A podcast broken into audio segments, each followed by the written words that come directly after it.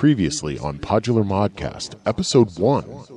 I want to ask what are the dream interviews with living musicians, designers, manufacturers? Oh, people I'd like to get on the show. Mm-hmm. Um, I mean, if we're talking like dream, yeah. Um, Suzanne Ciani would be amazing.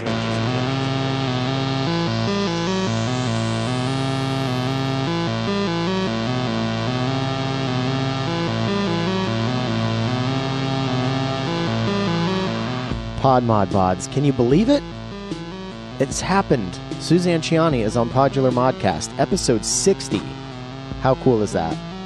I'm pretty excited about it. Um, as you heard in this little, little intro clip there, that Suzanne Ciani was brought up in the first episode when Ian asked me who some of my dream guests would be, and I honestly didn't think that it uh, it was going to happen. Uh, you know, not in the way that it did. Certainly, I didn't think that I would be going to her house and hanging out with her out on her beautiful patio vista looking out over the Pacific Ocean. It was so cool. Um, we went down there. Uh, Ellison Wolf of Waveform Magazine and I. Uh, it was before the the magazine was released, and he was still re- uh, really putting it together. And uh, so, so we went we went down there to talk to her for the magazine, and because of that, it's not going to be a typical um, Podular Modcast format. We we were inside, we were outside, I was recording, I was not recording. We were basically just hanging out. We were there for a few hours and we ate food and uh, yeah, we talked synths, we talked tennis. Um, it's so it's it's definitely this episode is more of just like a fly on the wall of us just hanging out with Suzanne Ciani and going up there. I was really nervous um, because a few days before I went down to San Francisco, I watched the uh, the Suzanne Ciani documentary, uh, Born in Waves, and I was just like, you know, I, I was a huge fan before that, and then watching that was kind of like, oh my god, I'm gonna go meet her, and it was it was very, I was nervous, as I said, um, but she's so disarming and sweet. It was just like it was it was so comfortable almost instantly. She gave us a nice tour of her place, and it's a beautiful, beautiful home.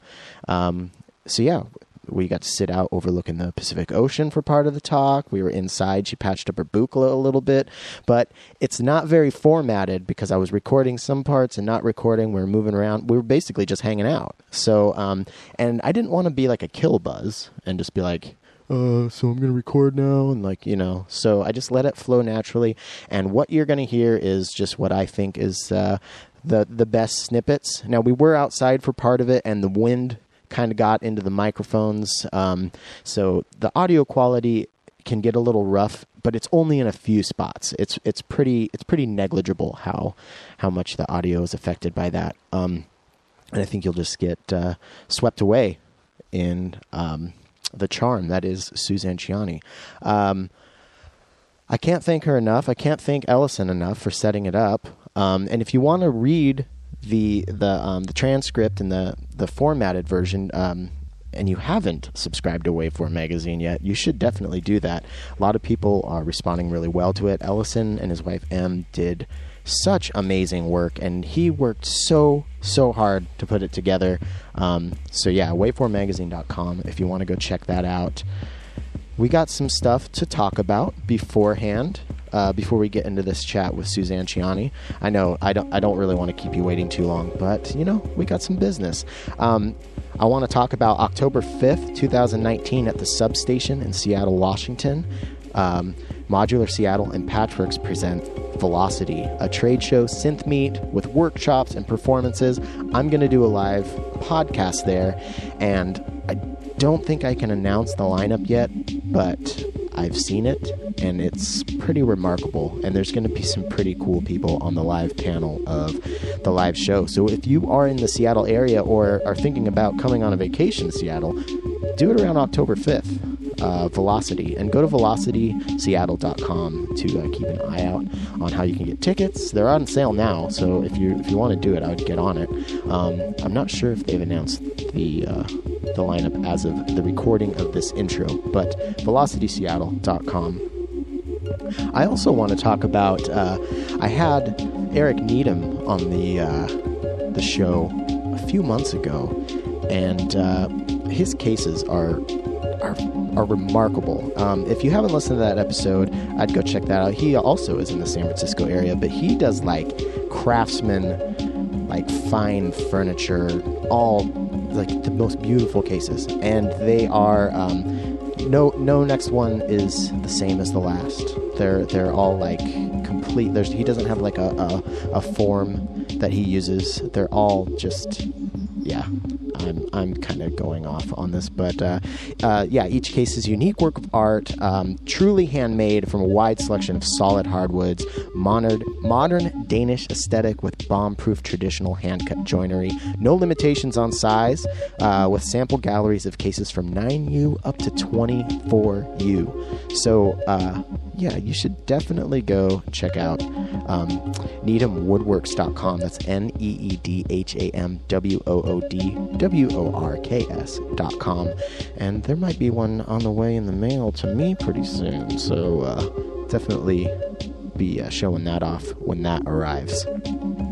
I also want to tell you there are uh, there are a couple new modular podcasts joining the fold, and I'm super pumped because they're hosted by some of my friends, and they're gonna. I've listened to. Uh, well, one is already out, and it's called uh, Esoteric Modulations, and that's with Ed Ball, who's a, uh, a visual artist but also modular synthesist, and our good buddy Ben Wilson, aka DivKid. Uh, they've got two episodes out so far as of this recording. Um, the first guest was Kyle Swisher, Dark Sparkler, one of my close buddies, and uh, he's definitely a friend of the show. He hosted he he hosted the 50th episode where he interviewed me, so that was pretty cool.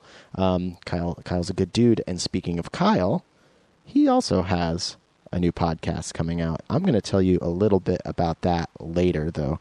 Um, I also want to um, just once again tell you how excited I am about the masters that I got back from my album Music to Come Down to from uh, Nathan Moody over at obsidiansound.net. Um, I'm just over the moon on how how good they sound. He made me sound better, which is always a plus. and the uh, the whole the whole interaction, the whole back and forth, and, and just making it happen the way that I wanted it to. He just facilitated that so well. So easy to work with.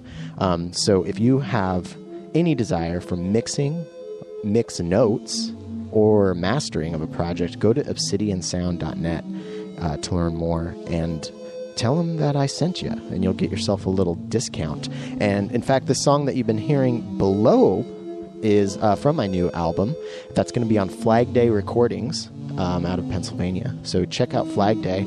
Uh, really cool label. I'm really stoked that I'm going to be label mates with Todd Barton, which is pretty fun.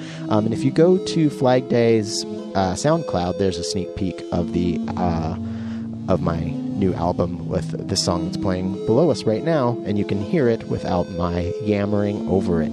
And speaking of Nathan Moody, he has a new album out on uh, Modular Field, which is an awesome uh, record label, which we've talked to uh, Martha Bahr, aka um, Panic Girl. She has a release out on that as well. So go check out Nathan Moody's new stuff. Um, I've been listening to R. Beny's new album too. It's fantastic, so I highly recommend checking that out.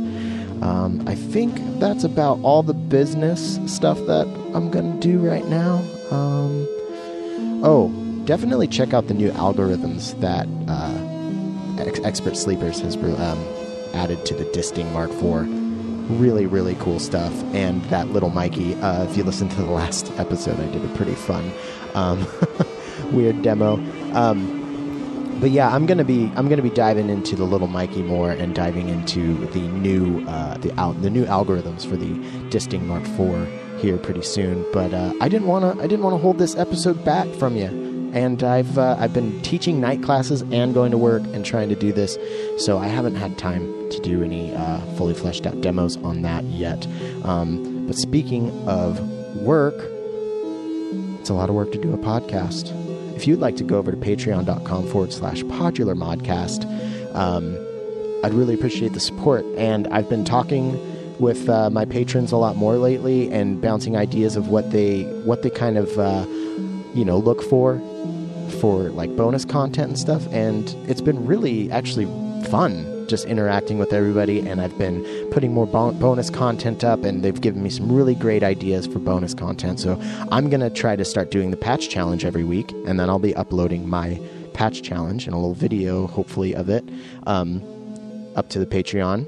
Um, also, this episode there is some bonus material uh, where we we kind of got off the topic of synths and we're more just just waxing and waning about whatever and just hanging out and um, it didn't really feel like it fit for an the interview style episode but it's definitely fun to listen to. So i'm going to upload that as well uh, t- for the patreon subscribers. So there's going to be cool bonus content like that. So patreon.com forward slash podular modcast. And with that let's get into this chat with suzanne Ciani Isn't this ridiculous? it's just so good. Yeah. It's funny. I, I grew up in the mountains, Cascades in Washington, so I've always been a mountain person. And my wife has, she slowly has turned me into like an ocean, like an ocean town person. Just a few trips to the peninsula up there, and down to down the 101. It's like I could see myself living in a little town like this. And, There are two kinds of people. yeah, Yeah, there are the mountain people. My cousin in Italy is a mountain person. I've always been an ocean person. Mm-hmm. I get a little claustrophobic in the mountains, but Yeah. you don't because you're a mountain person. yeah, yeah. Yeah. Yeah, it's, it's funny. I, I never thought I would want to like live in a place like this. I always thought I'd want to be surrounded by steep cliffs and you know glaciers and stuff. But Well, know. this this is nice in that it's not. You know, if you live over there, you just get the horizon. Mm-hmm. I'm lucky because I get that enveloping kind of land Mm-hmm. cuddling. So you got a T-shirt yesterday from Dave. Yeah, I did. Yeah. Yeah, actually, they gave us shirts and shot glasses, which is pretty nice. He's a tequila guy. Yeah, that's yeah. He had a bunch. tequila Of, guy. yeah, Yeah, I just gave him a really cool bottle of tequila. Is it in the skull head? Uh, let's see, it was in some kind of very fancy white bottle. I mean, I just Googled what's the best tequila. Got that. Done So that. I don't know. Maybe it had a skull head. I, I can't remember. he, yeah. He had a couple of the skull heads in there on, on his desk yesterday. What pretty- time were you there? Uh, Four th- o'clock. Four o'clock. Yeah, oh, four okay. Oh, so you can have a drink Yeah. at the end of the day. Yeah, we didn't. We didn't. but I try to keep it cool. but- it was funny. We, we ended up meeting up with a, a friend of Ellison's who I met just for the first time last night. Who actually does software, modular software. Oh. So it's like a, a virtual. Um, it was pretty cool. But he ended up picking a taco place right across the street. So we're Yeah. eating tacos and looking up like, oh, there's They're Dave still right working. there. He's still working. It's late. Awesome, awesome. So, what is your background? Are you musicians or yes? Yeah, yeah. I play in a band with my wife. Okay. So, and, uh, Electronic? yeah, it's partial. It's uh, so we play a Rhodes that I modified, so it's got like a bunch of effects that you can tweak it in real time. It's really cool. Mm. And uh, the railing, and then we've got like a synth on top. We have a Matrix Brute. I don't know if you know that. We used to have a Sub 37 on top, and then Okay. computer stuff. And then we have a stand-up drum kit, a regular drummer, and then I play guitar. And we both sing and we switch around and, and do that. It's kind of Radioheadish, I think. Nice. Yeah, it's nice. a little more, a little more ambient to where we're going towards, mm-hmm. but uh, it's nice. It's And hopefully you, you write your own stuff. Mm-hmm. it's Yeah. all original, and we Yeah. record and I have a little studio. Okay. Yeah, and we put out a record, and you know the whole shebang. You know, you should sit here because I see this view all the time. yeah. And, and I'm just sitting here saying, wow, I'm mm-hmm. so used to it. is It that is an- different? It is different. I will say. But I was imagining it. Yeah, no, it's- it's- but yeah, musician. Tim's musician, and uh, and so your magazine is New Age. no, no, no. It's No. it's actually it's, What it's is it? synthesizer-ish based, but it's uh, it's not like gear focused. It's more people focused. So instead of, I mean, there will be reviews part of it, but most of it's more just uh, just talking to people on the synthesizer and really the music community because I kind of want to. I'm just gonna use it for my own excitement, you know, and interview whoever the heck I want to interview. Basically. You know, tape off. Yeah. Kind of want to do similar to that, a little more personal. And You know, uh, that guy lives right over there. yeah, Johnny B. Yeah. John Bacigalupi. yeah, tough name. Yeah. yeah. I actually met him oh, forever ago. He's a surfer. Yeah, and a snowboarder and a Yeah. skater. Yeah, yeah, he's cool. He's Yeah. very cool. And he has a studio Yeah, in right Stinson. Yeah. Oh, is that where it is? Yeah, really? it's in Stinson wow. Beach up in the I knew it was in Marin somewhere. but- Yeah, and he lives in San Rafael, Yeah. but he's out here a lot. And he he's taken me out surfing. Oh, yes? Yeah. Oh, that's cool. Yeah. How was that? Well, you know, I, I can't self motivate, so I really do need a catalyst. So I'm grateful that he got me out. But my big, you know, s- snagging point is that I can't get the booties on. and then if I do get them on, I can't get them off. They're tough to get off. They really Yeah. are. And you need them too, at least because otherwise my feet get destroyed. I'm going to look for some with um, zippers. They must have them. They do for scuba diving. But I have some that yeah, Do they're, you? they're called scuba? dive masters. Yeah, I use them for river swimming Yeah, because that's you, true. there's you can just walk around anywhere. That's true. You, you probably wouldn't even need like surf specific booties. You could just get anything that you can zip on and off. That Right. Just just enough traction that's flexible. Yeah, Yeah. yeah, yeah. Yeah, my feet are just mangled from surfing. Oh. So now I always wear booties. I haven't surfed in forever, but when I do, it's always with booties. Okay, Yeah. okay. I, w- I thought it was just to keep warm. Well, that too, but yeah, I mean, usually you know where like uh, San Clemente is. Yeah. Yeah, so that's where I used to. When I used Huh. to live in Arrowhead, so when I drive down San Clemente, I go surfing there. But and it's it's pretty rocky. So, I'm going to go get some chocolate. Okay. Okay, I'll be right back. sure. Do you see whales often? No. No? Not often. I see porpoises or whatever, um, dolphins, you know, Yeah. Um, a lot of seals. Yeah. Mm. This is the new good chocolate. Oh, is that the endangered species? Yeah. Yeah. I like that stuff. And my niece, who's a scientist, you know, just sent me all the research.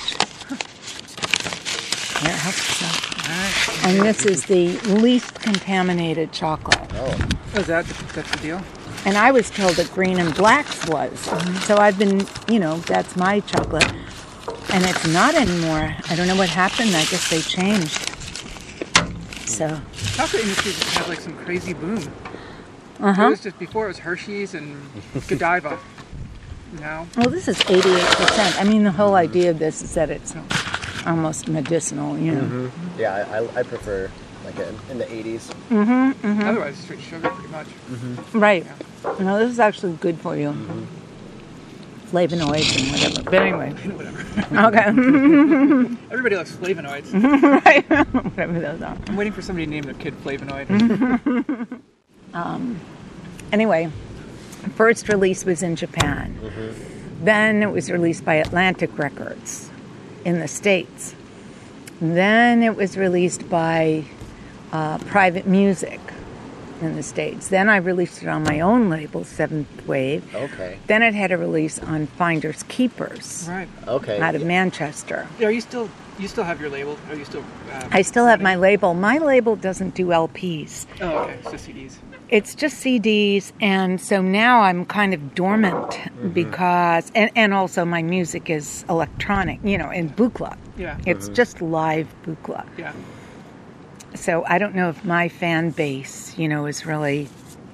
Yeah, actually, it's, it's funny. It's one of the things we've been talking about. Just, it's almost like a crazy mystery. I wouldn't even say mystery, but it's like so you started with Buchla, but mm-hmm. obviously you were playing music like standard, however you want to say it, music before that, and then after that you went into did like your solo stuff, which you built your fan base around, and then in the past few years, the Buchla music has had a resurgence. So it's almost like you have two different fan bases, and It is- is bizarre. yeah, it's it's. I mean, how does that feel? Well, um, it's it's complex. You know, I was brought up classically, playing the piano. Got a you know, majored in music at a liberal arts college. Got a master's degree in composition out in California. And I was just reminiscing about this because I, I was back in Berkeley on Monday, just walking around the oh, campus with Joseph, my house guest, who was my boyfriend in the late 60s. Oh, cool. Yeah, it That was must have been- funny. yeah, it must have been Yeah, a it was, cool it was surreal. And At Berkeley. at Berkeley, Oh, okay. yeah, Oh, neat. UC Berkeley. Yeah. So when I met Don Buchla, you know, I had a conversion. It was almost religious, whatever it was. I just stopped with my classical, classically based stuff. I didn't even want to touch a piano. Were you searching at that time for anything, or just come out of the blue? it i think it i think subconsciously i was searching because i had an inkling of this other possibility when i was still on the east coast you know because wellesley's brother school was mit mm-hmm. and a very tech place Yeah. and we had a soiree, you know, one evening with the music groups, and the professor there was trying to make a sound with his gargantuan computer, you know, that filled three rooms, you know. And uh, so I had, I, I knew that there was something, but I'd never seen a, anything that produced electronic sound. When I met Don, and, and I did when I came out, it was an evolutionary process. I, the, the first thing I found was the San Francisco Tape Music Center, which is a public access. It was public. It was housed at Mills College, but it had nothing to do with Mills. And they gave me a grant, you know, a Ford Foundation grant, and you know, it kind of uh, jump started my involvement with gear. With, you know, they had the first Buchla 100. Yeah. They had a lot of uh, military surplus stuff, Mhm. just electronic stuff. Yeah. And there was this fascination then with technology. We had a thing called EAT, Experiments in Art and Technology, run by this woman who took artists and paired them with pure technology people who were frustrated artists working in big companies. And you would be put together and do a project together. So I did a project with somebody who, who did the, uh, a Vidium, you know, where he took the stereo stereo signals and created video imagery. Oh, cool. And it was actually, well, we, we worked in San Francisco at the um, Palace of Fine Arts where uh, Oppenheimer, Oppenheimer, built? He built um, something, you know, after the nuclear mm, bomb, Yeah. In order to balance that karma. He started a, a friendly technology center for hands on interaction. What was it called? Um, it's in San Francisco right now. Okay. The new version. It started in the in the uh, Oh, Palace was of Fine Arts. Oppenheimer? God, that's Yeah. so weird. Yeah. Like to do one thing that is so destructive and then feel guilty about it. It's like, I don't know. You know you're going to feel guilty about it. well, what about the woman who whose husband did guns? Yeah. And- Winchester? Yeah, don't don't they have something to balance that? I mean, They've got her crazy mansion. yeah, yeah. you know, which is, yeah, it's, it's weird. So you said you were kind of getting um, disinterested in in like playing piano, and, and then I was I was wondering if like the lack of the, the white and black keys on Buchla was maybe something that was you know something you were uncomfortable with at first, but it sounds like maybe that was maybe was that part of that draw maybe because you were kind of getting tired of Totally, because I, you know, I I was proselytized by Don. He had a vision. By the time I met him, which was five years after he had initially started, you know, he made his first instrument in '63, and he hadn't yet crystallized his, Yeah. you know, his vision. By the time I met him, he was really committed to making an alternative uh, interface for electronic music, and therefore no traditional keyboard. Because what happened, uh, as we know, when Moog put the keyboard on it, everybody thought, oh, it's a keyboard instrument. And nobody explored. No, actually, it's weird. Even the oop, my Whoops. shoes squeaked. but even the history of like syn- the electronic synthesizer, because it I almost want to say that Moog, you know, the the mini Moog kind of stopped it for twenty something years because of that. Because people, and even me, you know, like I just thought it was a keyboard with a bunch of knobs.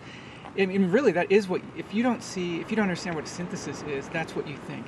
You're like, oh, it's a keyboard with a bunch of knobs, or it's it's like a Casio with a bunch of knobs, and it's mm-hmm. obviously completely not that. But but it's it's weird. It's like when there was such a such a huge gap from the you know the end of I guess the, somewhere in the 80s till 90 you know like 20 years maybe or something 15 20 years. Mm-hmm. Yeah. Mm-hmm. Moog. He's not here to defend himself so it's perfectly fine. It makes sense why he, he did what he did too. Oh, though, yeah. you know, like, I mean, it all makes sense, but I more yeah, I think it, it, it did definitely it it put like it put this like wall up to hide something that a lot of people didn't realize was there, and that is the exploratory nature of mm-hmm. of synthesis. Really, Yeah. So, so I was very sensitive to that, and that's why I completely stopped playing any piano at all. Mm-hmm. Just like I didn't want to be associated with a traditional keyboard Yeah. because I was out. You know, it was very. It was frustrating in those days, and that's why you know Moog did that because honestly, people didn't get it, Yeah. And it was frustrating for me because I was out, you know, performing. Because Don told me it was a performable instrument. Right. It really wasn't. You don't not think it was? You- you it was like, oh my god. I mean, I really was good at it back then.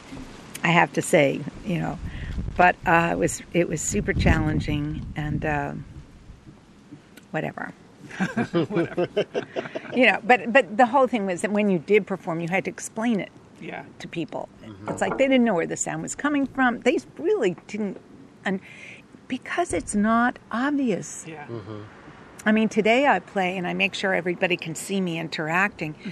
But the truth is, there are a lot of things that, unless you're a synthesist, you don't understand what that person is controlling. I mean, there are there are sequences that are the you know fundamental raw material, and so you're not doing the the essence of it is that it's not one to one. In traditional music, you make an action and you get a note in electronics you make an action and you can it's a command Yeah. you could get a mm-hmm. note you can start something you can stop something you can transpose something you can you know Yeah. you're doing compositional interactions on a larger scale mm-hmm. so it's a composer's instrument i think Well, and that's what you were. I mean, is, is that where you wanted to head originally with piano and stuff anyway? Because I mean, I've read some interviews and you talked about Yeah, yeah. composition, and that's why Right. you're. You know, I don't want to rehash stuff you've talked, but, you know, but you were excited that you could actually control the performance. You didn't have to wait for an orchestra to, to give you the green exactly light. you know, exactly which is, I think, a lot of. You actually, it's it's funny because if you look at it, it's like you had orchestras, and then you have some other stuff, and then you have like Buddy Holly, and you have like three man bands that make a bunch of sound until now, and you have. You, you have one man bands, and, you, and now you don't even need that. You have somebody that can just press play, and people are into it, and that's it. You know, yeah well i'm not into the pressing play me thing. neither. Yeah, me it's neither. it's funny. You need the interaction, but it's I almost feel like those are the extremes: an orchestra or just pressing play, and then you have stuff in between. But obviously, it's like when people see you know uh, modular or even just you know any kind of performer. And there, it doesn't have to be modular. Even like Nils Frahm. I don't know if you're familiar with him, but really neat stuff like piano and synths and all sorts of crazy stuff. But it's like it's the performance part that I think really draws people in because you mm-hmm. can have an orchestra that's not that performance oriented. It sounds interesting, and compare that to somebody who does synthesis. Mean, you know, Yeah, I think part part of that performance is with with modular is that that kind of confusion and intrigue. People see somebody Yeah. doing this, and you know when you do this, you don't hear a like maybe if a Yeah. filter, but when every time you do something, you don't hear a sound that corresponds with Right, that knob turn. right. So I think that's I think for people who find that intriguing, it's it's a pretty cool experience. Mm-hmm. For people that don't, it might be kind of yeah, boring. Mm-hmm. because you're right. They're, they're waiting for the change. Anytime you do anything, they're waiting for a drastic change, Mm-hmm. like the note change, this tempo change. I don't even know what else would change. That would, you know, for the people that aren't really in tune with it, that would actually like mm-hmm. Satisfy what Well, they're it's, waiting for. it's funny. I was I was at a show, playing a show with some friends, and um, my wife was there, and she she made a what really were you playing um, modular. Okay. It was a it's a little it's a concert. Eurorack? series called- Yeah, yeah, I do. Um, modular on the spot. Have you heard of that? It's like a concert series that's popping up Cool, all over the place. cool. yeah, they do it. In, usually, it's outdoors. They do it in parks. Started in Ni- LA. oh It's- yeah i've yeah, heard yeah, of it's that really yeah, neat, yeah yeah. yeah Dana Hafar and Mhm. Eric Cheslak. Yeah. yeah. Great. There's one up in Seattle. There's like Cool. Does it. So I was doing one of those, and there was there was this one part where um, our friend Cindy she did this change, Mm-hmm. and it was she just she just morphed her whole her whole patch in like one thing, and and for people who knew what she was doing, like me and my friend Josh, were like both like went like oh like we like yelled like it was so cool. We both were like oh my god, and uh, afterwards my wife was like I heard a change when that happened, but because I don't know what's going on there, like she's like it almost seems like this music is made for people who understand and use the technology, and I'm hoping we can kind of move that away into I'm, I have mixed feelings. Like part of me actually likes the idea that there's such a, a steep entry into synthesis because if you're really interested, then you'll you'll get into it, and if you're kind of mildly interested, it's almost like there's no way to fully appreciate it. Well, actually, that's uh, that makes me wonder. So you you kind of do do you have like completely um, kind of isolated like different audiences from kind of the the new age piano stuff and then the the Buchla stuff? And if so, how much crossover are you getting from maybe like the new age stuff into the Buchla? Like, That's a complex question. I mean, I uh, I was very concerned when I started doing the live electronic again that I would alienate Yeah. my Your core audience. my core audience, and uh, that happened because when Finders Keepers, a small boutique label in Manchester, England, asked to release some of my historic stuff, I thought, fine. I, I wasn't that aware of how pervasive things are. I thought, oh, nobody will even know Yeah. it came out. It's like, that's okay. Yeah, you do that. yeah, go for it. And then it's up on Amazon. And there are fans saying, What is this? This is not a Ciani album. Don't just give it you know, and they they rate Trashed it it. down you know, low, low, low. And I it made me really like scared because I didn't know that there was going to be this mixing. Yeah. So I became shy and everything I did. I didn't want any uh, publicity. I didn't want anybody to. I was. I wanted to participate in the Buchla thing because that's where my, you know, I spent a good part of my life in that. But I was shy about having, you know, people, my fans. I didn't want to confuse them. Yeah. It kind of took over, right? It seems like it. Yeah. I was kind it's of kind of a wondering about fervor. that. Did did the did the since the the Buchla, that release of that, the older stuff, and you kind of you know your recent release and doing more shows like that, have you noticed that maybe the the modular audience has grown even larger than the, or is it kind of Well, similar? I, th- I feel like they're the modular. I mean, people we talk, they're fanatics. Yeah. know? Yeah, I- it's a different kind of intensity, I think, than an average music fan for sure. And especially the way that I see it, maybe they see it too. It's like you were kind of like just somewhere else for a while, and maybe they see like, oh, she's back or something. I don't know. Yeah.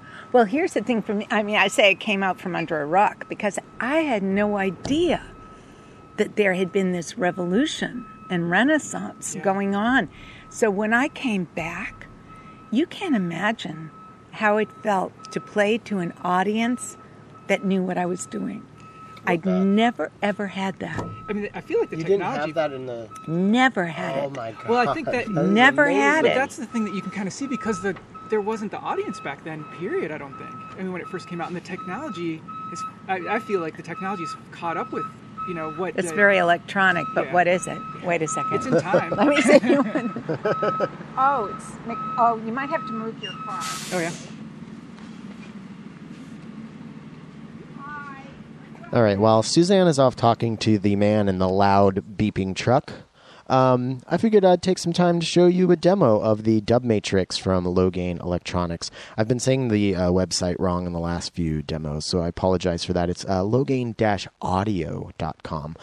Um, but it did make me wonder is there anybody out there who actually types www.xywebsite.com right down to the dot com you type that out on your keyboard if you do email me i would like to know more about you and just what moves you to your core but until then let's check out this dub matrix Okay, so we have seen how we can control the sounds of multiple modules by passing uh, control voltage through the dub matrix.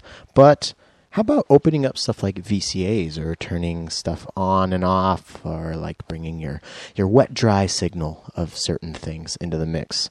Um, let's, let's see what that's like. So, right now, I've got the uh, the usual Tim held modulation sources going into the dub matrix.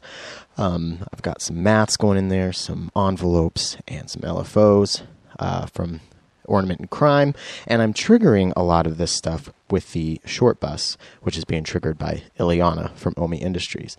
Um, what's cool about using something like the short bus, which is an OR combiner, to uh, to uh, kind of shape your your maths output is uh, it, it it can it gives some really strange movements. So if you send a regular old pulse into the maths and just get your regular old slope going, and then take uh, one of the outputs from the short bus, and put it into the both rise and fall CV, you can get some really, really funky modulation. Um, so I've got that going, and I've got some uh, gate sequences coming from Varigate. But let's let's get to the meat and potatoes. I'm using the Telharmonic as usual because it's probably my favorite oscillator. It's up there with Angle Grinder, but I use Angle Grinder as other things, so I can't just say an oscillator. Um, but I'm, I'm running the uh, output, the H output from the Telharmonic into the stereo VCA from Tom Evans, and I'm going to open that with the dub matrix with all these different um, control voltages going into it. And then I'm going to run that through the Chronoblob 2. Um, but I'm going to have the wet dry mix down on that for now. So let's just check this out here. Uh, this this is the opening of a VCA via multiple control voltage going into the dub matrix.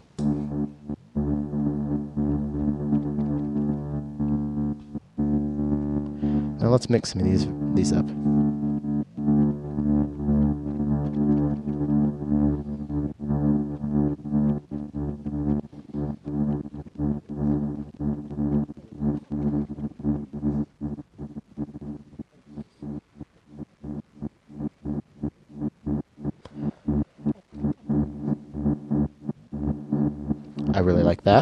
That. It's a good blend. Now let's open up a second VCA with the P output from Telharmonic. Same control voltages going into the dub matrix, but mixed in a different way with the attenuators.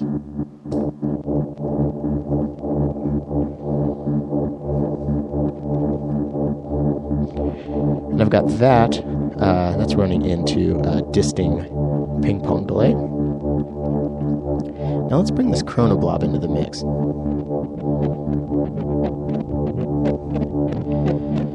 Now I'm controlling the um, the uh, that time stretchy stuff with uh, Maths Channel Four, and it kind of sounds a little messy.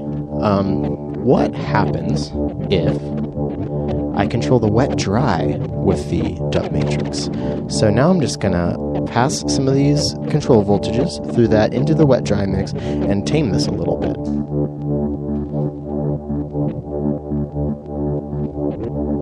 So you're getting some of those cool little warbles and stuff, but it's not overpowering the patch.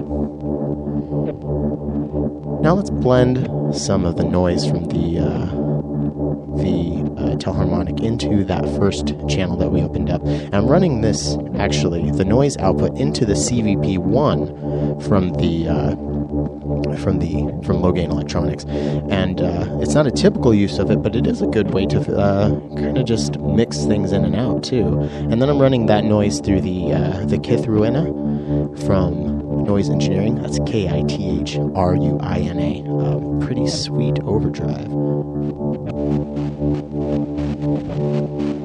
Let's mess with the drive on the Kith.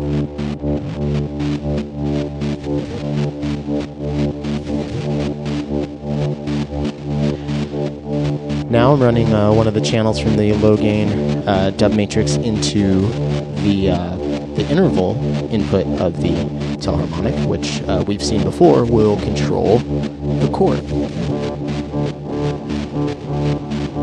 Let's give us a little bit more movement.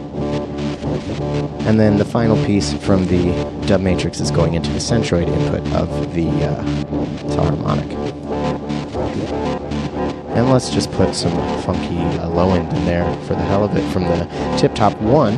But I'm also using the CVP one to pass that noise into the CV in of the tip top one to crunch this signal up. So let's check this out.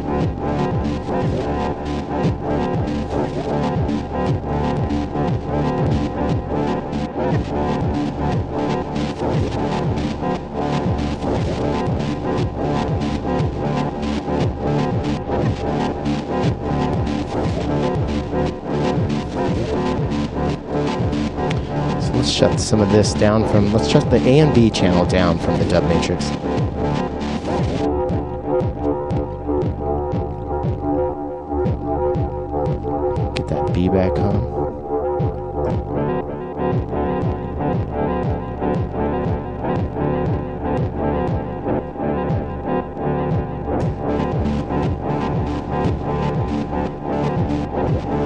A reminder, I'm using this E channel out from the dub matrix to control the wet dry of the Chronoblob 2.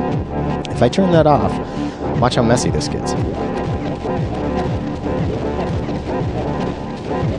It sounds cool, but it sounds much cooler like this.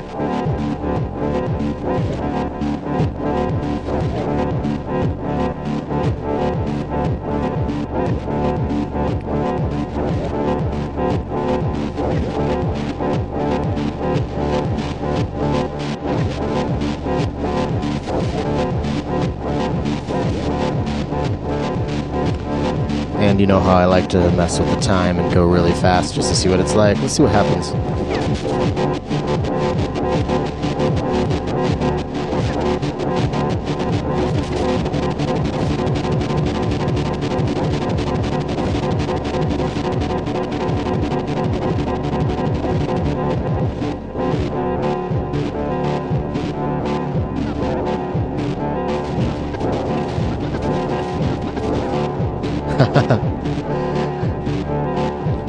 Off with the E channel, controlling the wet dry of the Chronoblob.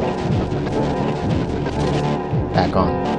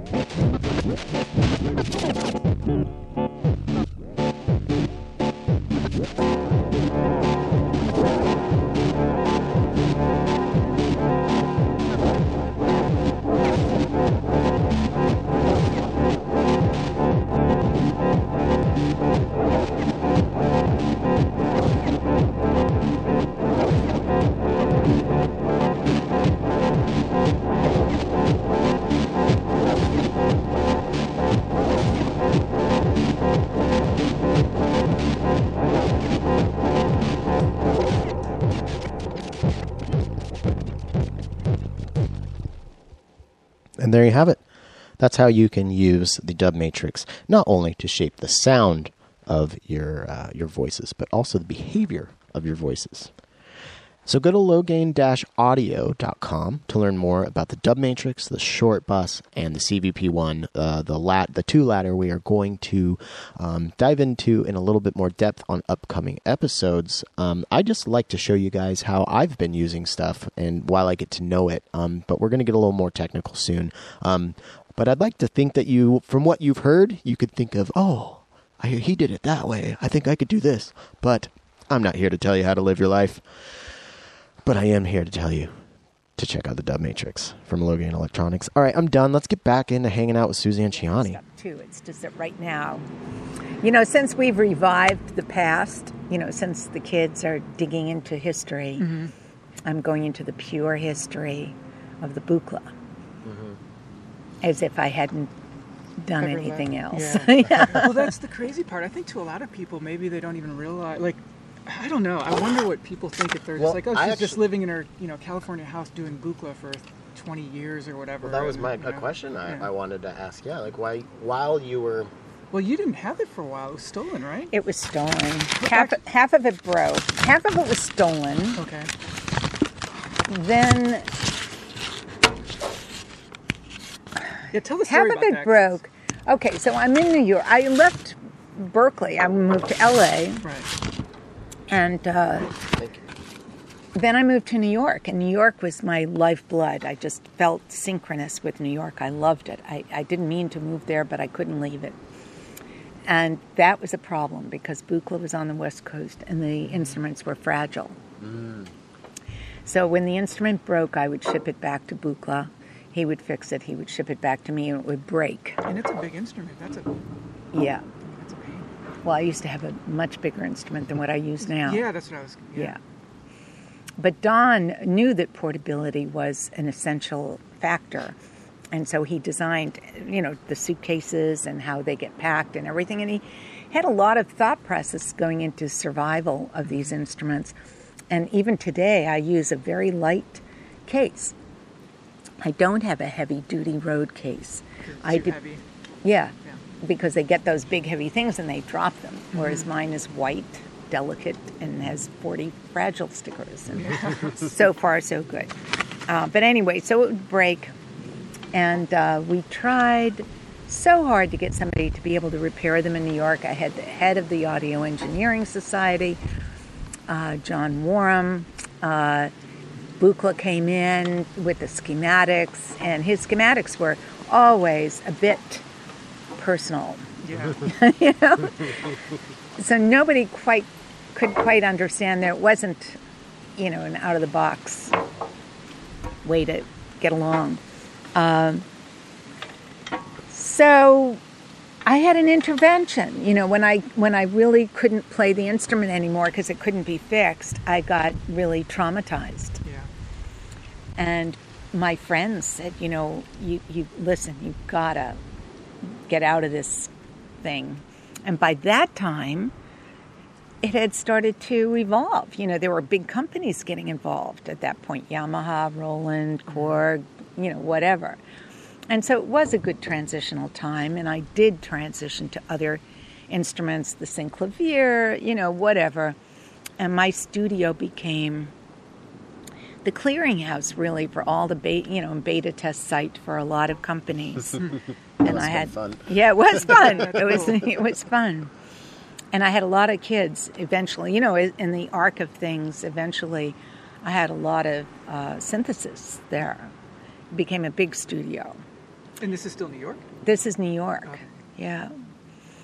And uh, you know, I had maybe fifteen, you know, people working just as synthesis.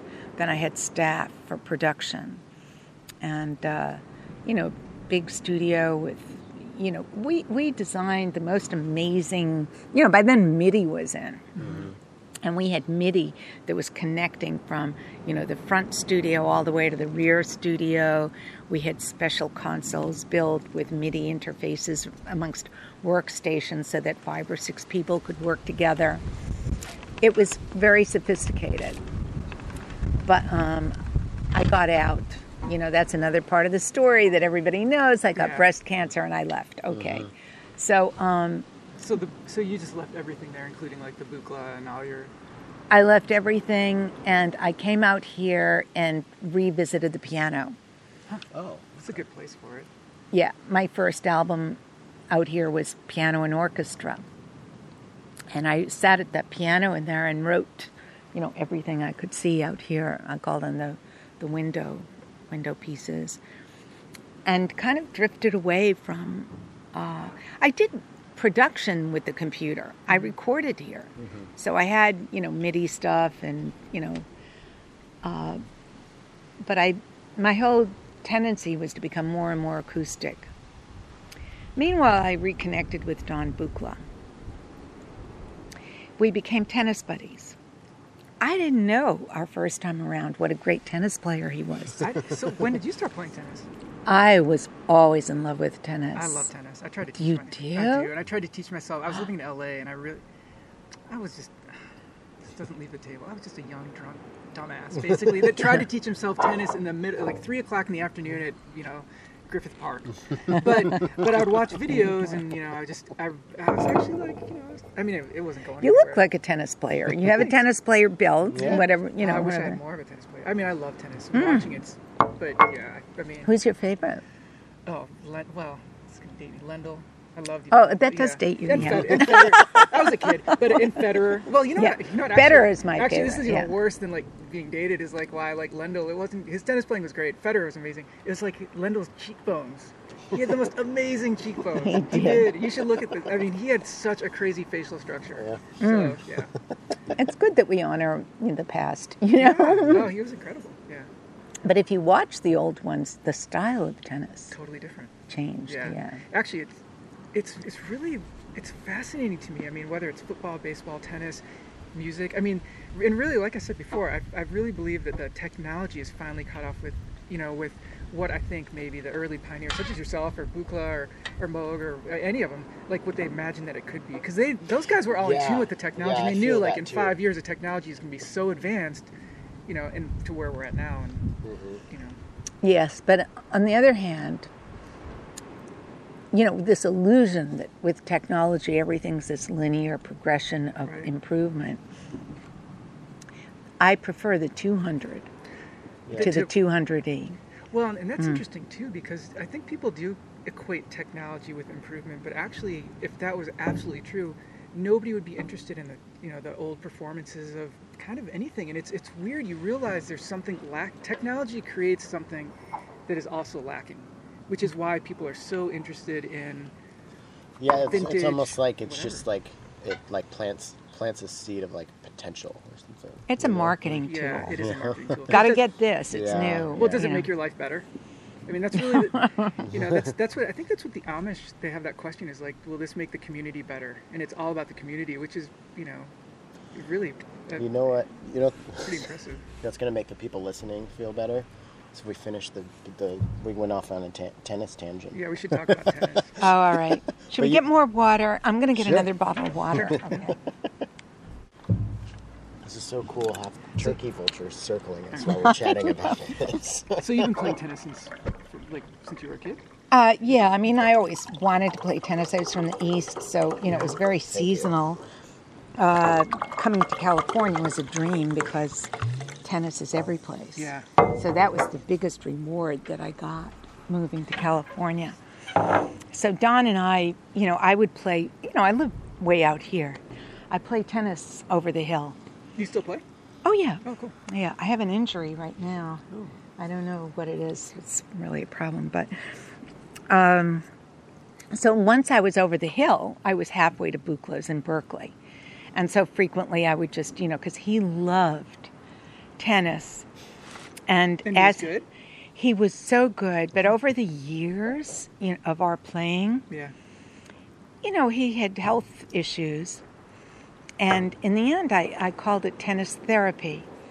I was really happy to bring some joy because I know, you know, when you know, when you love tennis, it's the ultimate joy to be on the court. And I could give that to him. So I would go, we'd find a court, and I'd just hit the ball right to him. Uh, he always got it back, you know. Yeah. And then we had a conversation at one moment. He said, uh, Oh, I had my old, half of my old 200, I had. Right. Oh, so you brought that back from New York? I did. I had that. I set it up here in the living room. It didn't work. And Don said, We'll send it to Canada. There's a guy up there who can fix it. And he had it for two years. Oh my gosh. and it, it just you know he said oh we can't fix it because uh, you know my, my most essential module was the marf Yeah. Frequency. or the- and he couldn't fix that he said the parts new parts don't fit etc so i just kind of gave up on it and i donated it although they did pay me something to a museum in canada Oh, cool. and that guy later screwed me and sold it What? Yeah. Really, really. There's so many cloak and dagger stories. well, yeah, I was just gonna say, um, have you know Evergreen College in Washington? It's like a liberal arts college, Yes. and they They're they cool. well they I don't know if they still do. They I, I think they have like a um, an easel, but they had a big system, and somebody ended up stealing it. They, Are you serious? They don't know who it was or where it went, but like who is stealing Well, this stuff? Yeah, Like, there's some weird people in Well, this it's funny. I mean, it, it, it wasn't, you know, it was a, an instrument for a while, but now it's actually valuable, you know, to some degree. I have no idea what it's worth, but it's like, oh, you can, extremely valuable. Yeah. I guess. I mean, but well, he made a lot of money selling it. Yeah. I would be performing, you know, in like, I don't know, England, wherever I was. People would come up and say, Wow, I just bought, you know, one of your modules. I, and one guy came up to me and said, I just bought the empty case for, you know, $10,000. And I said, What? Wow. So anyway, this guy, I've wanted to sue him, but you know that takes time, and I'd have to sue him in Canada, and that's why he's in Canada, so nobody can catch him. Uh, God. It, it's just disgusting because my goal was to have that in a museum where people could see it. Yeah. I'm still, you know, Yeah, it's yours. It's not just my. I'm I am trying to communicate the the story Yeah. of Buchla. Right. the guy was, you know, the Leonardo da Vinci of electronic music instrument design. There's been nobody like him. I know, you know, things are evolving now, but uh, well, he was a pioneer. he like was a 100%. pioneer and you know as in I, I know i'm talking too much but uh, you know i think in a lot of if you look historically when something comes in a lot of the initial creative um, force is expressed right away. You know the violin you know did anybody ever write for the violin as violinistically as Paderewski or you know I mean the piano literature you know from the early days Chopin you know mm-hmm. now people sit at the piano and they play it like a truck driver you know but That's how I play it. play it. if I'm lucky. what was that show where the truck driver had a monkey? That's how I mm-hmm. play. it. I play like a monkey would play it. But so, Don, that curve of that initial, you know, that inspiration that launched that thing, we that's the seed that is so intensely valuable. And that's what I'm trying to show. I don't have anyway, Don Buchla called me. He said, if you're ever interested, if you're if you're ever thinking about going back to, to this instrument, now is the time. I'm going to sell the company. When was this? 2000? Or? This was no, this was like five years ago. Oh, that's it. Oh, okay. Yeah, it hasn't been that long. I didn't realize it just, just so that recently. Yeah, maybe six years. I don't have a sense of time, but not that long ago. And uh, he said, you know, I, I, I'm, I'm going to make, I can make you a good deal right now. And so I thought, oh gosh, I haven't thought about this in a long time. But I sat down and I made a list of modules. And I gave it to him and I said, I'd like to get these. And that's how I started the system. The Yeah. one that's in there right now. Yeah. And then as the, you know, as things went along, I, you know, he, he had the DARF. He didn't have the MARF. You know, I became aware of the differences Yeah. with the 200 in the 200E.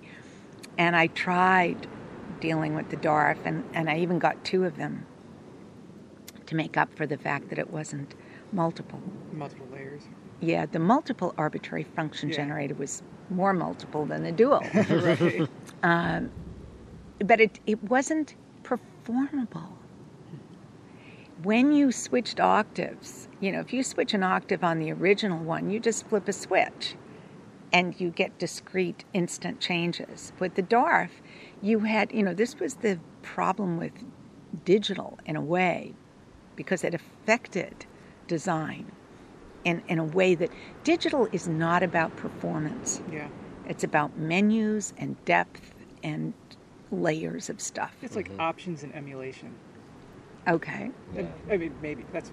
Yeah. It seems like it, right? Yeah. You like give them a million options, and that will be good. Yeah. I mean, people can't even run their television sets. There's so many, Yeah, you know. so, yeah. Uh, so anyway, the, the, with the DARF to change an octave, you had to go through every position. Ah. You couldn't just discreetly, yeah, Ah, yeah. It wasn't performable. Yeah. Yeah, it wasn't perform.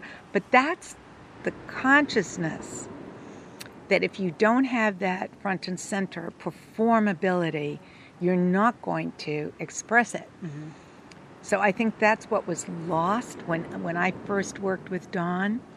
It was all about, hey, you know, we can make an instrument, a performable musical instrument in the tradition of all instruments Yeah. that are performable. And that got lost. It's amazing to think that there. I mean, that's fifty something years ago. That's not in history. That's that's nothing. That's a blip. But it's amazing to think that there's even a possibility of doing that. That actually, I mean, that you were part of that. That you were there. Yeah. Yeah. It was all fluky. Yeah, and now in the past 10 years or whatever, it's actually seen like the benefits of that are finally really coming to fruition, I think. Mm-hmm. I mean, it just seems like it. It took that long for you know people to kind of catch up with it and the technology and because I can I can't even imagine what people in the 50s would have or even in, in the four you know in the 70s like uh, your Buchla concerts what they would have thought about if they were normal average people listening that liked normal music to hear that would just it wouldn't make any sense. Right. I just got a video a couple of days ago Of a performance? hmm and from 1974. Really? Had you seen it since? Nope. Oh my gosh. I knew it was made, Yeah. and I had tried since 1974 to get a copy of it, and I gave up. Who had it? the The woman who made it died. She would never give it to me, and her daughter found herself with all these archives. This woman, you know, was a videographer in the in the 70s. Why wouldn't she give it to Wait, you? was that um, She, yeah, exactly. Why? Did Why? you know her or? I knew of her. I mean, I I knew her when we did the video, Yeah. and I contacted her many, many, many, many times to get a copy of it. And finally, I decided that it didn't exist.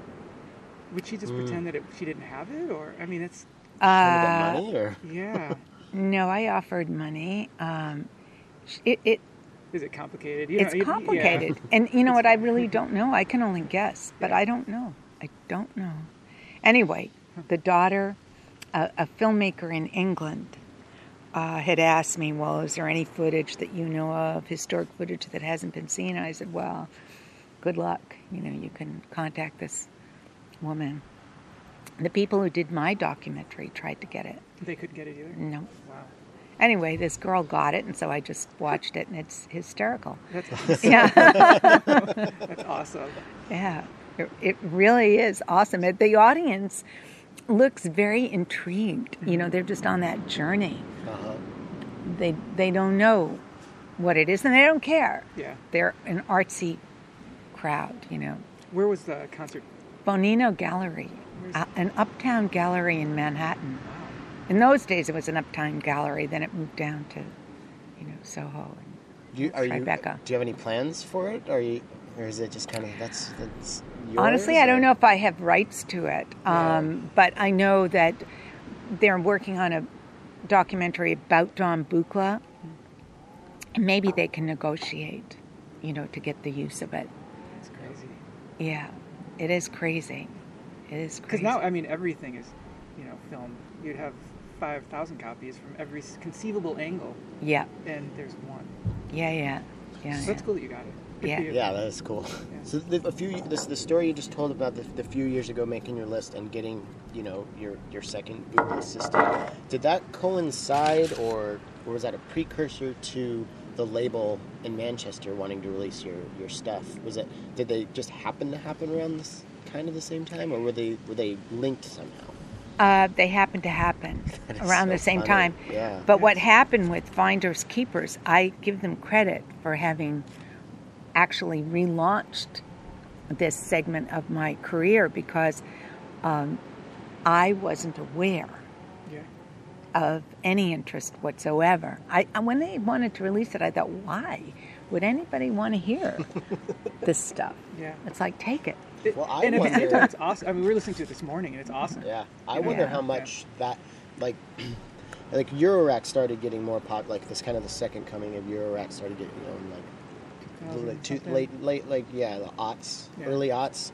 Um, but I feel this over the last few years, Mm-hmm. it is re- it's really, really snowballed. And when I first started getting into it, that concert series, that release of yours, was one of the first things that every single person I ever talked to, oh, if you, oh, you're getting into modular, check this out. And I'm wondering how much that and then the kind of the legacy of, of you and and and Buchla and that whole thing happening and when it did, how much that drove the popularity of of Oh. just of just Eurorack and, and, and modular synthesis becoming so popular. I, It's an interesting thought. Yeah. Yeah. I mean, actually, in a lot in a lot of ways too. It's like since the technology came up, and it's like the, the in, I hate the, the, the word, but like the industry almost needed like the lords, or however you want to say it. And so it was it was Buchla Moog, yourself, you know, and and it's you know, and you even have younger guys like Richard Devine and Mhm. you know whoever else. It's like you've got like the stars of the industry or whatever. Because otherwise, I'm not sure how how easy it is to get kind of get people involved in it and get them excited because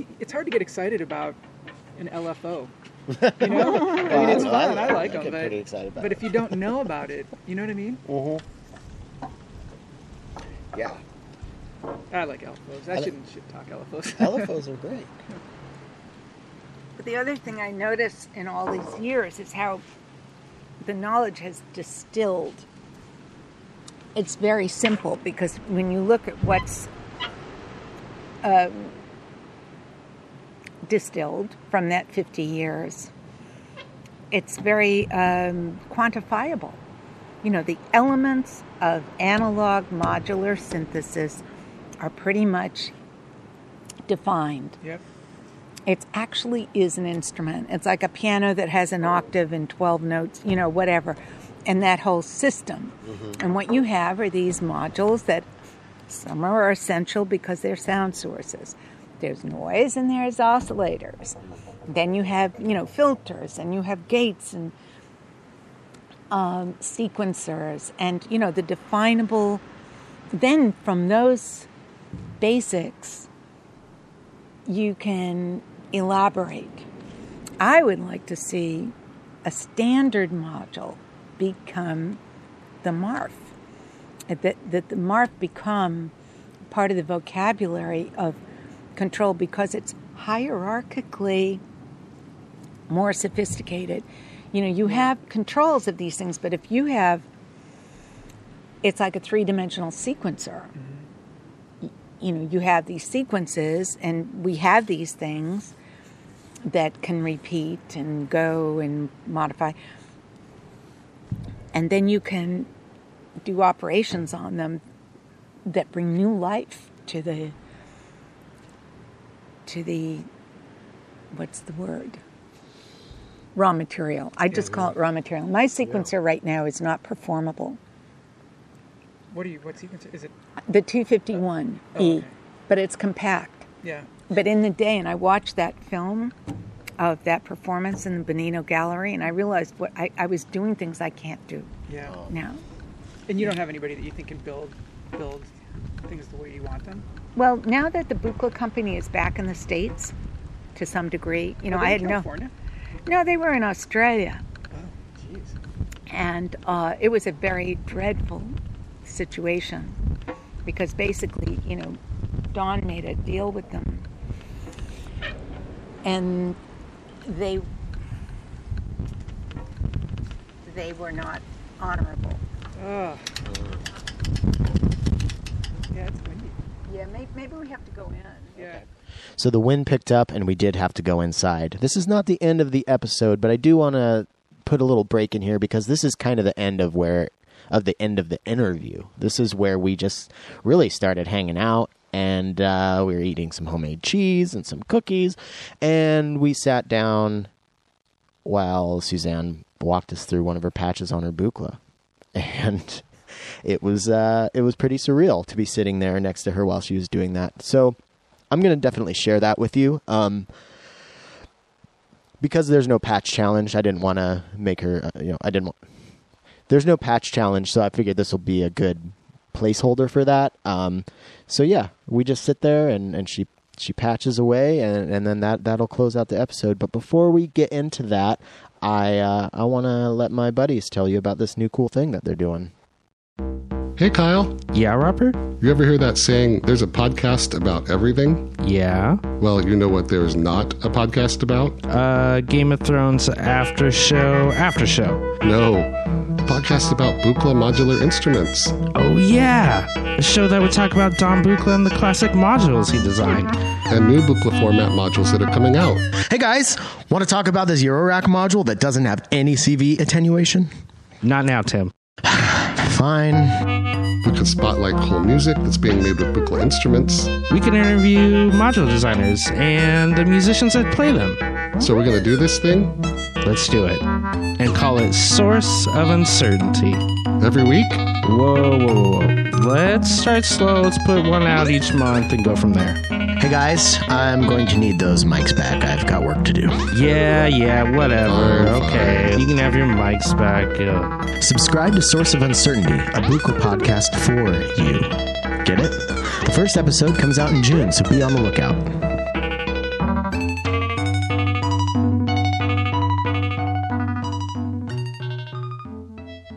So how excited are you guys Two more modular podcasts to listen to.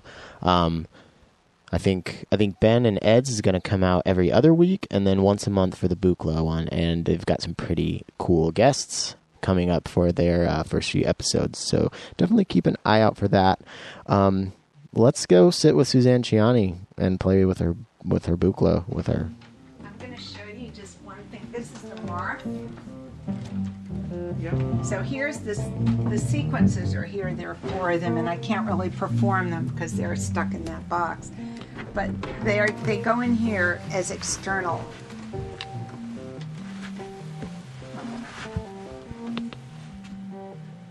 And now what I'm doing. So this is a higher. The sequence is moving continuously, but I have another layer here, which is wave shape modulation.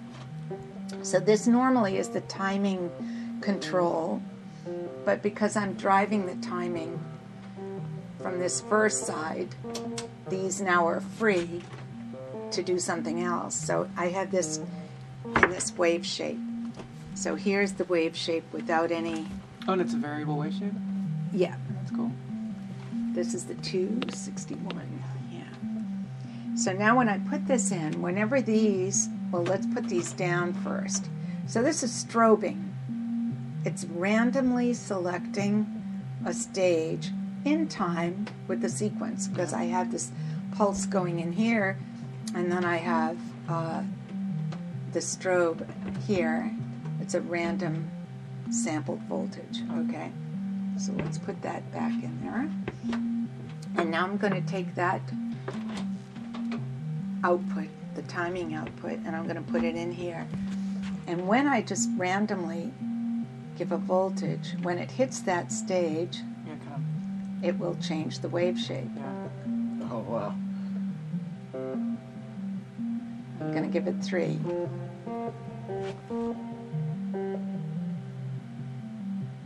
Wow, it is. It's, it's so interesting that it's so random because you keep, kind of keep wanting to like Yeah. get into the groove of it, and it's it's always surprising. Wow. It's cool. It's the same sequence, but now you're picking off notes Yeah. in an accented way that makes a second line. Uh huh. So I do all this stuff with two oscillators at any one time. Yeah. I have four oscillators, but I have only two two control voltage outputs. Okay. Okay, so there's this control voltage output in this one. But when I'm in it, okay. Okay, so this one, this this what we're hearing is just this. With so this um, I have A, B, C, and D. I can now change the sequence. Oh, wow. So that's how you change the, the sequences? Yeah, Oh Wow. wow. Through slider. Another one. See, that's so much cooler than You like if see you have how to menu the dive. performative, Yeah. the performative aspect of it. It's Yeah. It's real time and it's easy. And now, if I bring in the second oscillator, that's just being run by these, Ooh. That's sub-oscillator. so this is lower range. Yeah. I can change it though.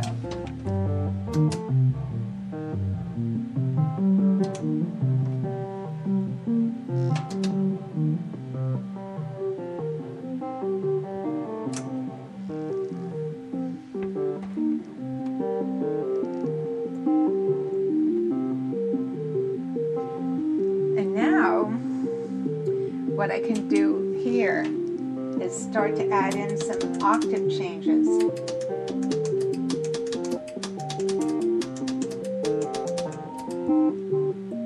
Random. It's a little out of tune because I have the two. God, it's so alive. Wow. Mine don't sound like this. And then you can put in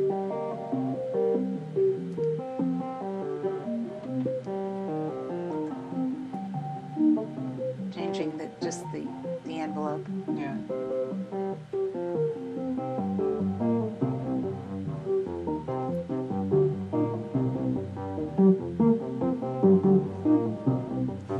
Now, what the other cool thing that I have Actually, do you mind if I grab my camera? This is, No, sure. this is really fun. Is this all in quadraphonic right now? Yeah, Wow, yeah. yeah. That's so cool. By the way, by the way, and the, also the, the other thing is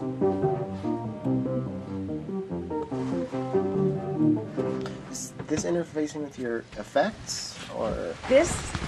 These are two H9s that Uh-huh. have been modified to be Buchla modules. So these are Eventide H9s oh that are considered guitar pedals. yeah, yeah. but and I, I get upset with them all the time because they don't have a low impedance input but i had them modified so these have low impedance inputs and they can now be mounted in this Buchla rack and the cool thing about it is that i have a now i have a voltage control so if this is running You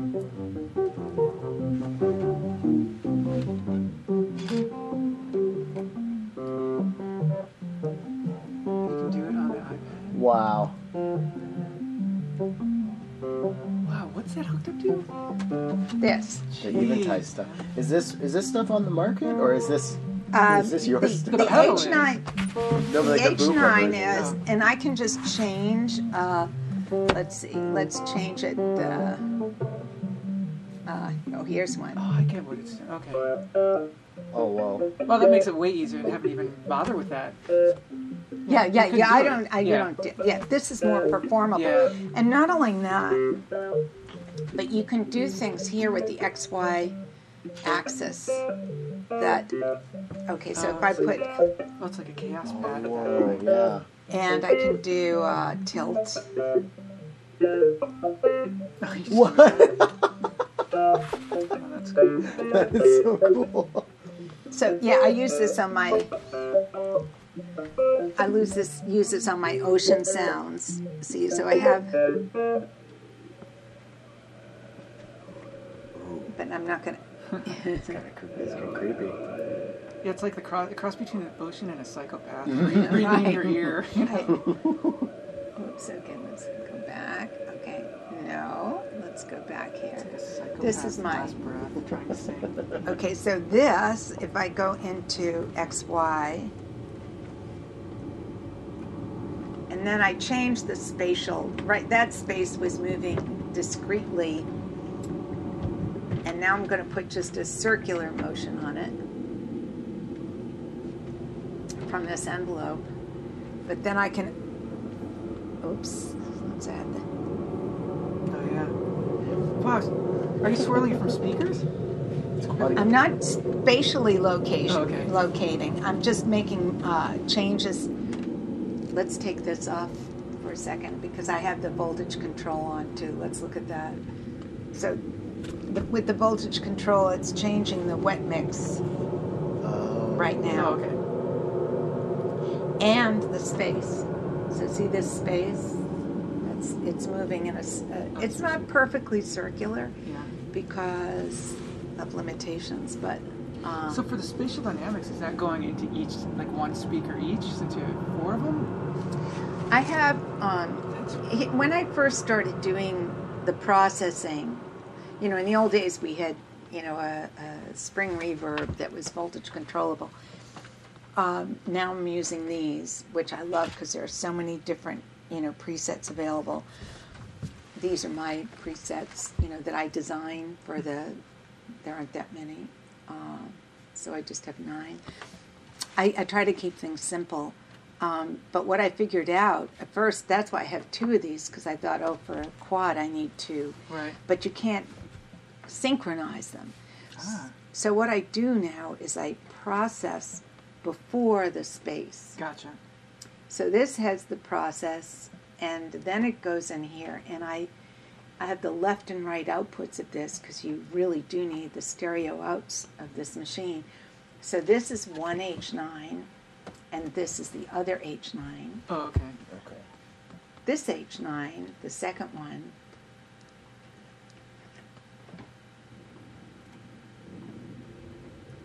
is pretty much uh, in during a concert. this is doing a spatial because if I play in a very big place and I have things very discreet, it gets a little jarring. So I have this going all the time with a spill so that the room itself it still has motion but it's not and then on top of that I can do uh, well let's see what can I show with you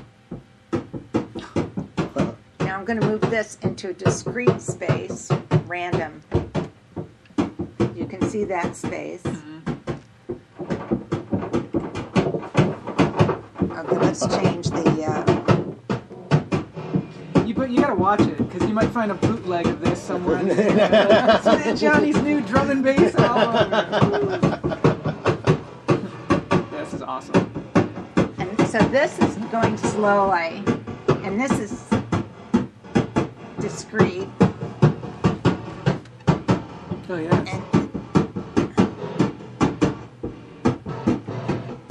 And, and then, you know, what you do with this, you can take the pulses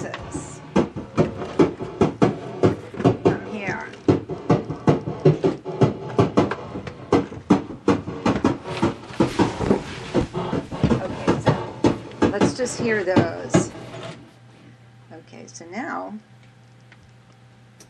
we have pulses going from here, but we're not getting them. And why aren't we getting them? Because this thing has a bizarre problem. but if I take out the randomness, and if I start this,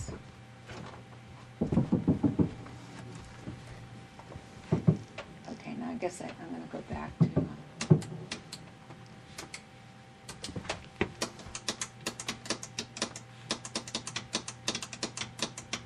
Okay, and now.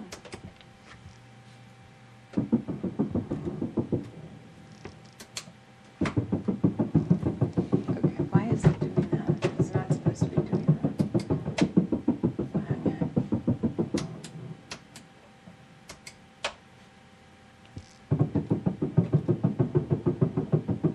Okay, so that's better. No, it's still doing. okay, so let me take that out.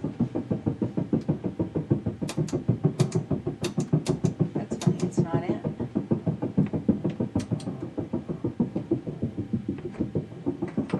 Okay. So now pulses are coming off of this side, this and these are just still steady coming off the sequencer. But this is not in sync because I don't have it patched. Let me see. We gotta get these synced up. So this.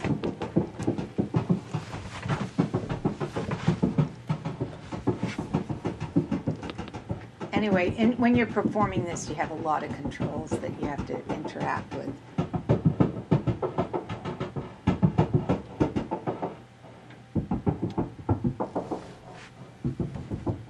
So when did you start using the uh, the iPad? When? Yeah, I get. Uh, yeah, when you got these, like right. Yeah. Oh, okay. Yeah, yeah. And then the other thing that I do that I love is I have a. Um, oh, is this dead? This is dead. Okay. I was working with an engineer from Moog for a while, and one day he showed me this cool thing that he made called an Animoog. Do you know that? I feel like I've heard of that. Oh, is that the, the the program that they've got? Yeah. Yeah. I've Yeah. s- I actually think I downloaded it, but I've never messed with it. Yeah. It's amazing. I use that because I'm compact, and what more compact thing can you have than mm-hmm. an iPad? And I've played in large halls where I just put that bass in, the Moog bass. Mm-hmm. I just use it mostly for the bass, but Yeah. not only for the bass. And uh, okay, let's see. It's, it seems to be turning on, and it's just uh, super powerful. And, and you know, if I had a bigger system, I'd, I'd do it all on the Buchla. Yeah. that bass, but I don't always have it. This is already pretty big to be carting around, anyways. So yeah. Yeah, yeah. So you you mentioned that you you keep kind of that space, that kind of that that ocean wave space in. You you use that for when you're playing a large room. Was that something that you kind of thought of after you played a large room and realized you needed something like that, or something that you thought of before, like, oh, this is going to be a large space, I need to fill it in in this way. Well, in the first time around, you know, I didn't. Uh, I, I dealt with quad um, just through the Buchla, right? I mean, he, we played in quad right from the beginning. Mm. Oh, really? Yeah. There was no other expression of this other than quad. Wow. So Yeah. like right from the get go, that's what he wanted. Yeah. From the get go. And it makes a lot of sense. Yeah. Oh yeah. I mean, it's it envelops you. Yeah. That that actually brings up a question that a friend of mine wanted. He's like, if you have time, I have some questions. um, and one of his questions was, and it's I don't know, it's. Are you surprised and bummed out with how the, the the quad technology hasn't really like by now it still isn't even really like a common. It seems like that should just be the the, the standard, but it's it's still kind of hard to to come by in You know, live performance. Yes, and things have changed. I mean, for one thing, spatial uh, sound has gotten a foothold mostly in theatrical situations.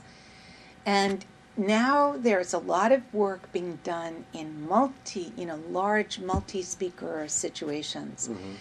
But it's only this type of instrument that has a, a, a nascent, uh, an organic connection to spatial movement. All the other ones are post production. Mm-hmm. And it doesn't have meaning to move a lot of musical sound.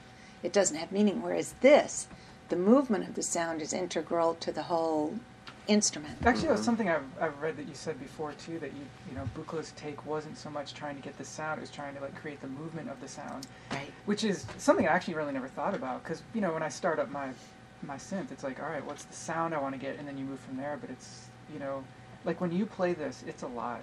Yes. And you can play, you know, a synth that has an amazing sound, not alive. So it's Right. it's Yeah. just a, it's a different way of thinking. And actually, I mean, it's it's it's so interesting. Like both Buchla and Moog were about the same time, like with different philosophies, but this you know similar technology. Yes. And you know, and and it's it's I mean to meld them both is you know It's all about the interface. Yeah. Right. Because uh, when you're playing with a keyboard interface, you're not. There's, you're you're almost like a slave to it when you're playing a keyboard. It's You like think it's about the sound. yeah, and or the notes mm. even. Mm. Yeah. Or the It's- notes. Yeah, it's one or the other. And maybe The sound is a byproduct of this. I mean, I'm not controlling the sound for every note. Every note is different Yeah. Mm-hmm. because it's in, you know, it's in motion, right? It's it's alive. Just as you said, it is alive. So it's not just the way the sound moves spatially. It's about the way the sound moves. If you're playing a keyboard, you know, that's uh, not alive in the way that you know if I'm playing this let's let's put something in here. One minute. On my little sequences uh,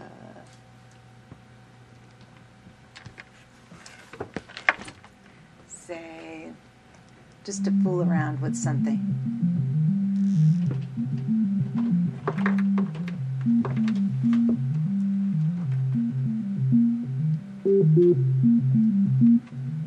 Whoops, let's get this uh, here. Oh, I have this going. Shit. It makes sorry. me feel so much better because I, you know, you're always showing people stuff on your synth. It makes me feel better to see that even, even Suzanne Ciani is like, oh wait, what's, wait, hold on, oh hold on, Well, I I, I move around. stuff. I move stuff to show you stuff, you know. And now I have to move it back because. Okay, so I have all this stuff out of sync here. So let's get this back. Let's get this back. Let's Here's my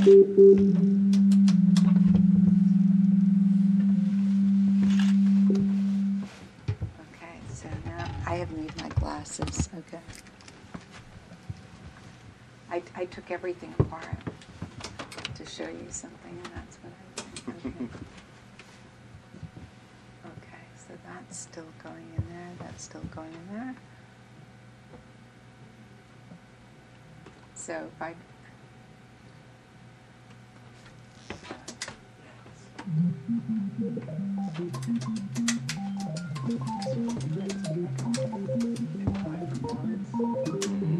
That's the difference between guitar and modular. Guitar, it's like you find your sound you stick with it. You're not changing it usually, especially not numerous times or like all the time. Yeah. Eventide stuff's so good. So good. I've never, I don't think I've ever used that. Their space. Yeah, oh I my don't love it. god. Yeah, Yeah.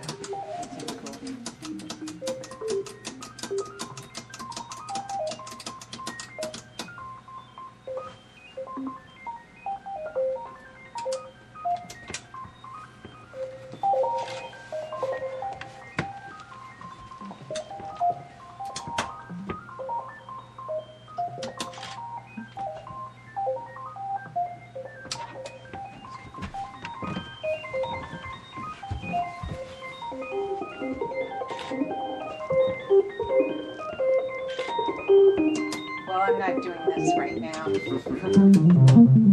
Sounds really cool. It does sound cool. I love standing in the middle of these four speakers and having it just swirling around. But it's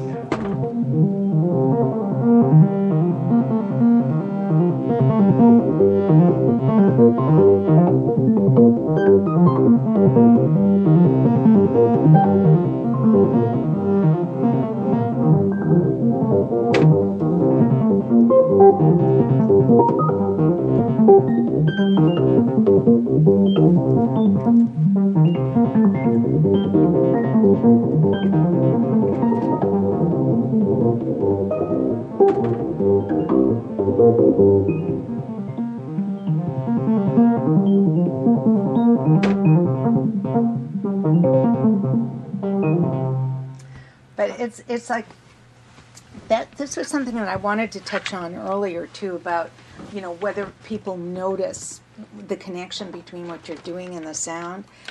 The fact is is that the performer is more engaged when you're just hitting play and you're doing a sampled thing. Your energy connection to what you're doing is less. I mean, yes, you're in the sound and all of that, but when you're engaged in this, and you, you know, it's the energy connection. People feel that mm-hmm. when they're on a journey with you. You're there. The you know, if a performer, if you had a violinist who just went up and played their last recording while mimicking mm-hmm. whatever, I, I mean, it's not. The performance is not there mm-hmm. when that person is at risk and in the moment and in the moment of creation, that energy translates. Yeah, you're vulnerable. I mean, Yeah, the power could go out and you've got nothing. Or and that's happened. I mean, Yeah. yeah. actually, I've, I've had that happen too. The road's blowing up while you're in the middle of it. It's like, no. And then people clap, and it's even worse. yeah, yeah. Like, it's over. Hey. That's a good, that's a good analogy. Well, So and and well, so kind of along that vein, as far as like performance and, and writing, I'm kind of curious. You've spent a lot of time composing for piano, and then you've spent a lot of time composing for you know electronic synthesizer music.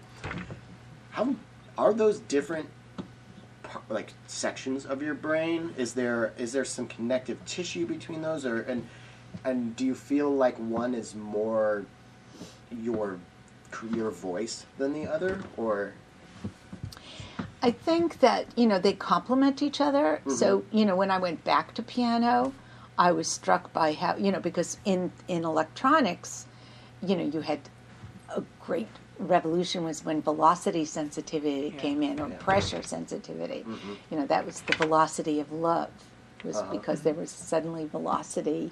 Before that, it would just been of love. Yeah, right. No velocity. And then you go back and you say, "Oh my God, this is so." You know, it's Yeah. just a different experience, and you can appreciate it more. Uh, but do they? there are areas compositionally where they overlap, and I think in all music, not just mine, um, you know, you see techniques that evolved from electronic consciousness applied to music like Philip Glass. Yeah. You know, those uh, unending pounding sequences of things that humans are doing.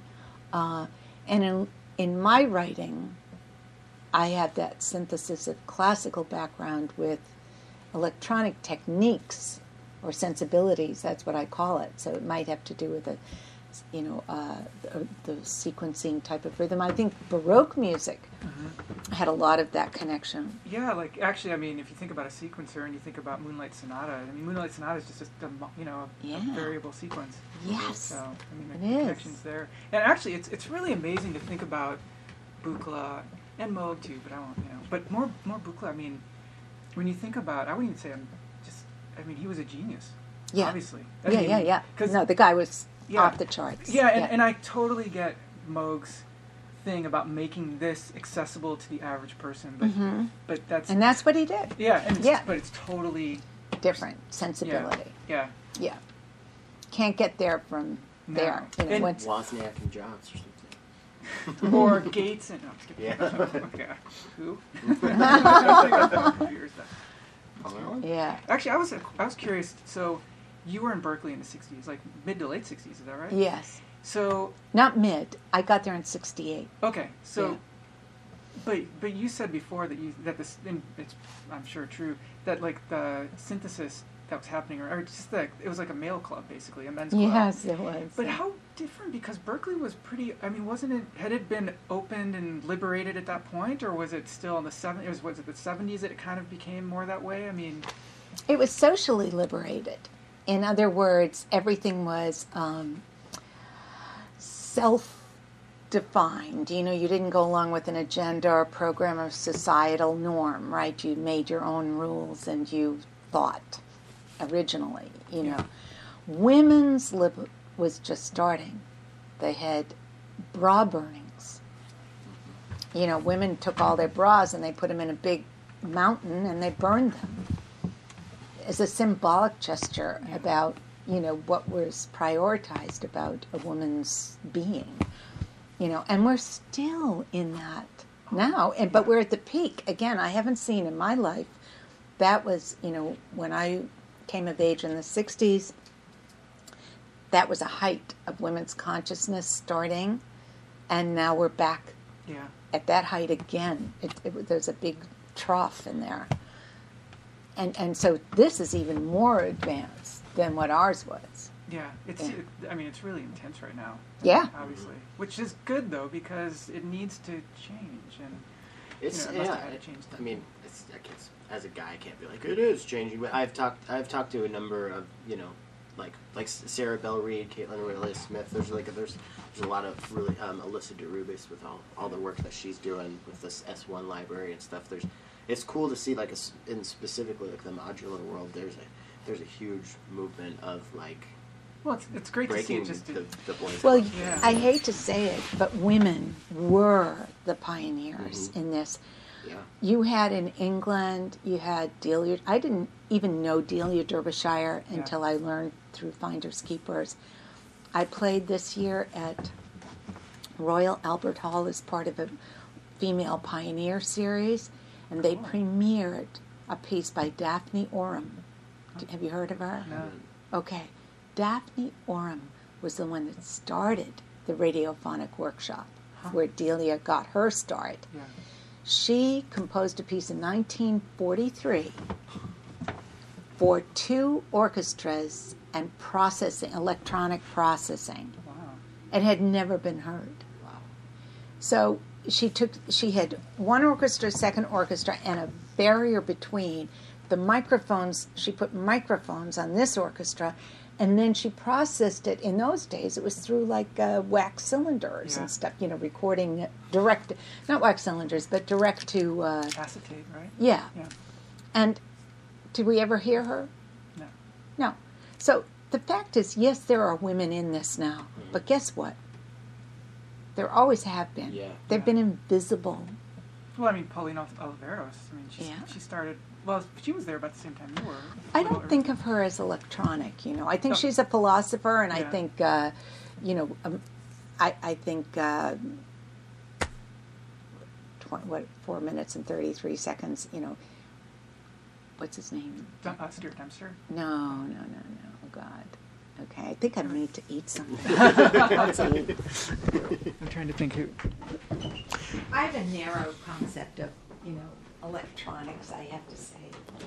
Okay, so I'm gonna wash my hands, I'm gonna put out some food, and, uh, Do you want me to see if I can turn on the uh, ribbon controller and see what happens? And there it is, Pod Mod Bods, the Suzanne Ciani episode.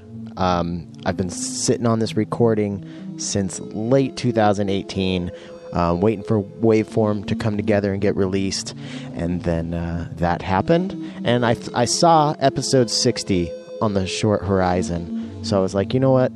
That seems like a good benchmark of the show. Episode 60, Suzanne Ciani. Thank you again, Suzanne, so much for having us over. I, I can say this without any over sentimentality that that will go down as one of the most. Um, uh, I don't know. I don't even know what the word is. Uh, one of one of the most memorable experiences of my entire life, probably a very meaningful experience, and I, I think back on it often. I'm getting kind of sentimental. I just said I wouldn't get overly sentimental, but it meant a lot. It was a lot of fun, and I hope you guys enjoyed this. Again, if you uh, want to go and join the Patreon, just help help support the show. There is uh, like 25 to 40 minutes of some bonus content there uh, from that day. So uh, yeah, go check that out. And go check out obsidiansound.net if you want some stuff mastered, or if you want some mixed notes, or if you want stuff mixed. Nathan Moody has got the goods. Uh, Needham Woodworks, if you are in the market for um, some fine furniture that will power and hold all your Eurorack modules, um, yeah, go to needhamwoodworks.com. Uh, Logain-audio.com definitely having a lot of fun with this dub matrix. Don't forget to check out our, our pals uh, with the Source of Uncertainty podcast coming out soon and uh, Esoteric Modulation.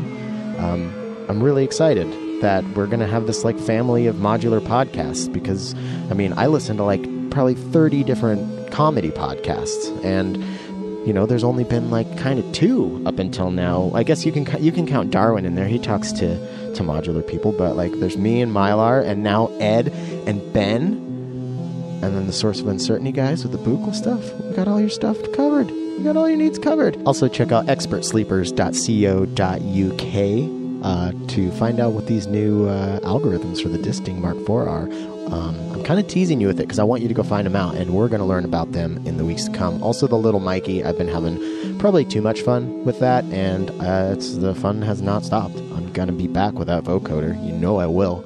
Um, also, just want to give a shout out to uh, my buddy Greg Markle over at Recovery Effects. He's doing some really, really cool stuff, and uh, I think you should keep an eye on him and uh, check out the existing modules. So, I think with all of that, uh, thank you so much for listening, and until next week.